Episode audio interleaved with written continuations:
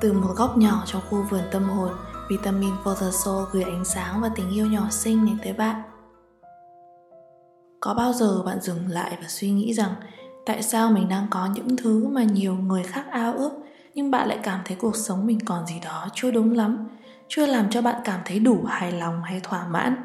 Tại sao đôi lúc bạn lại cảm thấy lạc lối? Tại sao bạn lại luôn đi tìm kiếm nhiều thứ để lấp đầy nỗi trống trải bên trong? Hoặc có bao giờ bạn tự hỏi bản thân những câu như là Rốt cuộc thì mình là ai? Mình muốn gì? Công việc nào phù hợp với mình? Lựa chọn này của mình có đúng không? Ngay giây phút bạn đặt câu hỏi này cho bản thân cũng là lúc bạn dần bước vào cuộc hành trình đi tìm lại chính mình. Xã hội ngày nay khiến ta phải tin rằng bạn phải là người thế này thế kia thì mới được coi trọng và thế là bạn khao khát có được sự coi trọng đó từ bên ngoài, thậm chí đến mức là bạn đánh mất chính mình bản thân mình nghĩ nhiều khi ta vô tình đi theo số đông, hay ta vô tình bắt chước theo cách người khác sống.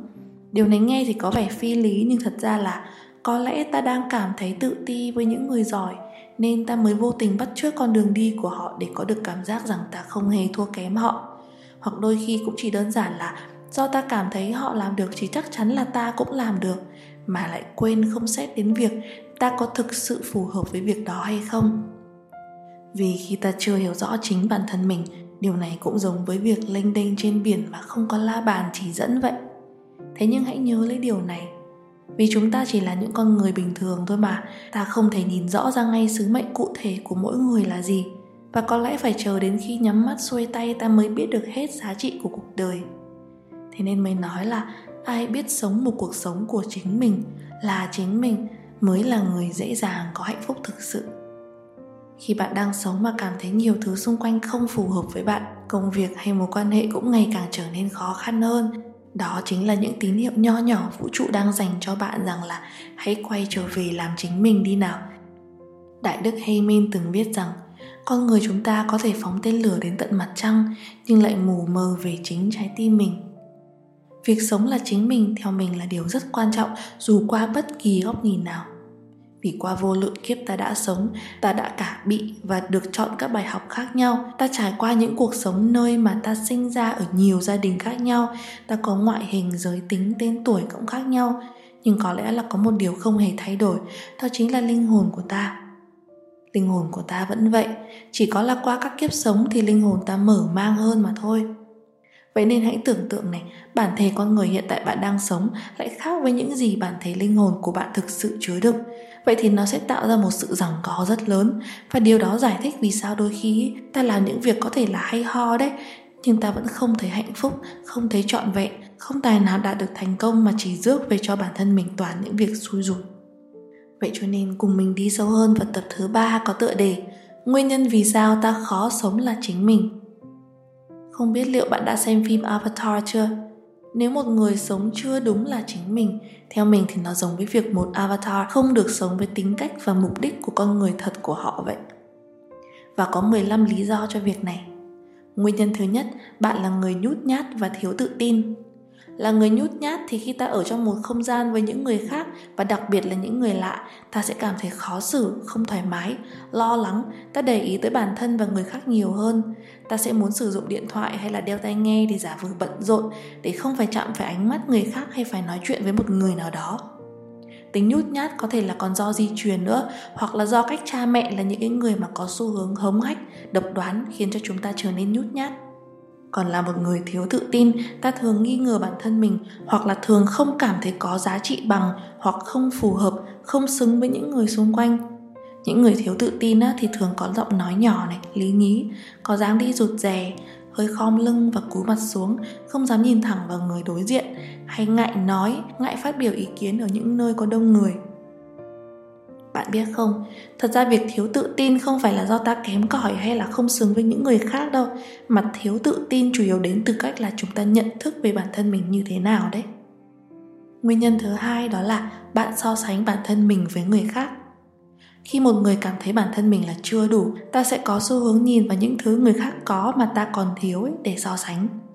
nếu như bạn cảm thấy bản thân mình đang không sống là chính mình khi ở xung quanh với người khác, hãy tự hỏi bản thân mình xem, bạn có đang so sánh mình với những người khác không? Bạn có đang muốn trở thành họ không? Hay là bạn có đang muốn trở thành một cái người mà họ sẽ chấp nhận không? Dù họ không yêu cầu bạn phải thay đổi bản thân để được tham gia vào những cuộc vui cùng họ, nhưng liệu rằng bạn có đang muốn hòa nhập mà thay đổi mình đi đôi chút không? So sánh bản thân mình với người khác rất dễ xảy ra khi ta sử dụng mạng xã hội quá nhiều nữa. Khi ta nhìn vào những thứ tốt đẹp của người khác trưng ra ấy, ta sẽ vô tình làm phép so sánh, và điều này sẽ làm giảm đi sự tự tin trong ta thêm đi nữa. Nguyên nhân thứ ba, môi trường xung quanh hoặc là các mối quan hệ của bạn không lành mạnh.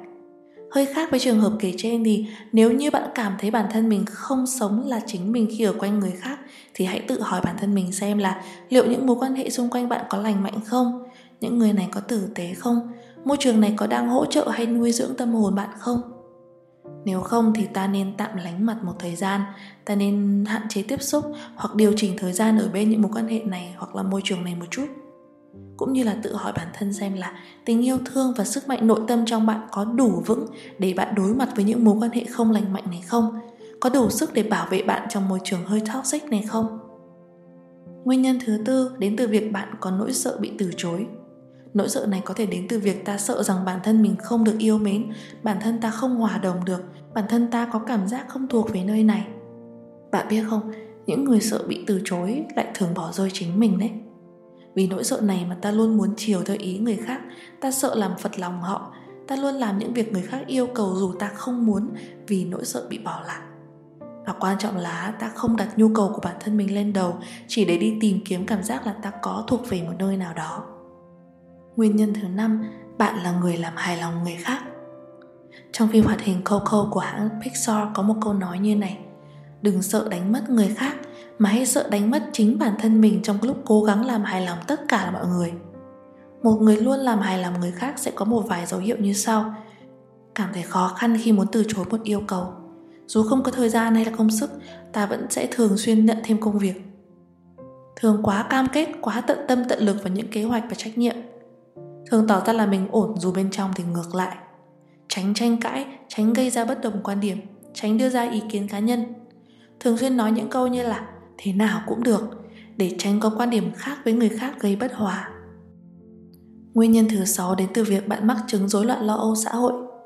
Về định nghĩa thì nỗi ám ảnh xã hội hay là rối loạn lo âu xã hội là một rối loạn lo âu đặc trưng bởi sự lo lắng quá mức trong các tình huống xã hội hàng ngày nỗi lo sợ và lo âu ở những người có sự ám ảnh lo sợ xã hội thường tập trung vào việc bị xấu hổ hoặc là bị bẽ mặt nếu như ta không đáp ứng được mong đợi và từ đó ta phải đeo lên chiếc mặt nạ khi ở gần nhiều người khác Nguyên nhân thứ bảy là bạn mắc chứng rối loạn lo âu. Đây là một trong những dạng rối loạn tâm lý khá là phổ biến. Về định nghĩa thì rối loạn lo âu là một chứng rối loạn cảm xúc đặc trưng bởi các cảm giác lo sợ lan tỏa, khó chịu mơ hồ kèm theo những triệu chứng thần kinh tự chủ như đau đầu, vã mồ hôi, hồi hộp, siết chặt ở ngực, khô miệng, khó chịu ở thượng vị, bứt rứt không thể ngồi yên hay là đứng yên một chỗ. Thứ 8, nguyên nhân có thể đến từ việc kỹ năng giao tiếp của bạn còn yếu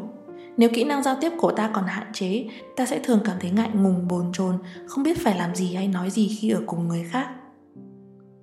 Nguyên nhân thứ 9 có thể bạn mắc hội chứng kẻ mạo danh. Hội chứng kẻ mạo danh là một hội chứng tâm lý xảy ra khi ta cảm thấy bản thân không đủ tài giỏi như những gì người khác nghĩ và ta sợ rằng khi người khác phát hiện ra điều này thì họ sẽ cho rằng ta là kẻ giả mạo, thậm chí cho rằng ta chỉ là kẻ lừa gạt người khác mà thôi. Dấu hiệu thứ 10, bố mẹ bạn chưa bao giờ hoàn toàn chấp nhận bạn. Có một vài phụ huynh vẫn có thói quen đặt nhiều kỳ vọng không thực tế lên con mình hoặc là so sánh con mình với con nhà người ta và những điều như thế này khiến cho ta cảm thấy họ chưa thực sự hoàn toàn chấp nhận con người mình như chính mình mà thôi. Và dần rồi ta phải gồng mình để trở thành một người nào đó trước mặt cha mẹ họ hàng chỉ vì muốn họ công nhận ta. Nguyên nhân thứ 11 đến từ việc bạn đã từng trải qua chấn thương tâm lý theo định nghĩa dễ hiểu nhất thì chấn thương tâm lý là bất kỳ trải nghiệm nào khiến bạn cảm thấy choáng ngợp về mặt cơ thể, suy nghĩ và cảm xúc. Mình tin là ai trong chúng ta cũng từng hoặc là ít nhất sẽ trải qua một chấn thương về tâm lý. Nó có thể là bị sỉ nhục lăng mạ bằng lời nói hoặc cảm xúc, bị ngược đãi về thể chất hoặc tấn công tình dục, bị bỏ rơi từ thời thơ ấu hoặc là bỏ bê về mặt thể chất hoặc cảm xúc từ thời nhỏ, gặp phải tai nạn hoặc là một thảm họa thiên nhiên, bị tấn công về mặt thể chất chứng kiến hoặc trải qua bạo lực trong gia đình hoặc là trong nhà trường, chứng kiến hoặc trải qua sự ra đi của một người thân trong gia đình, vân vân.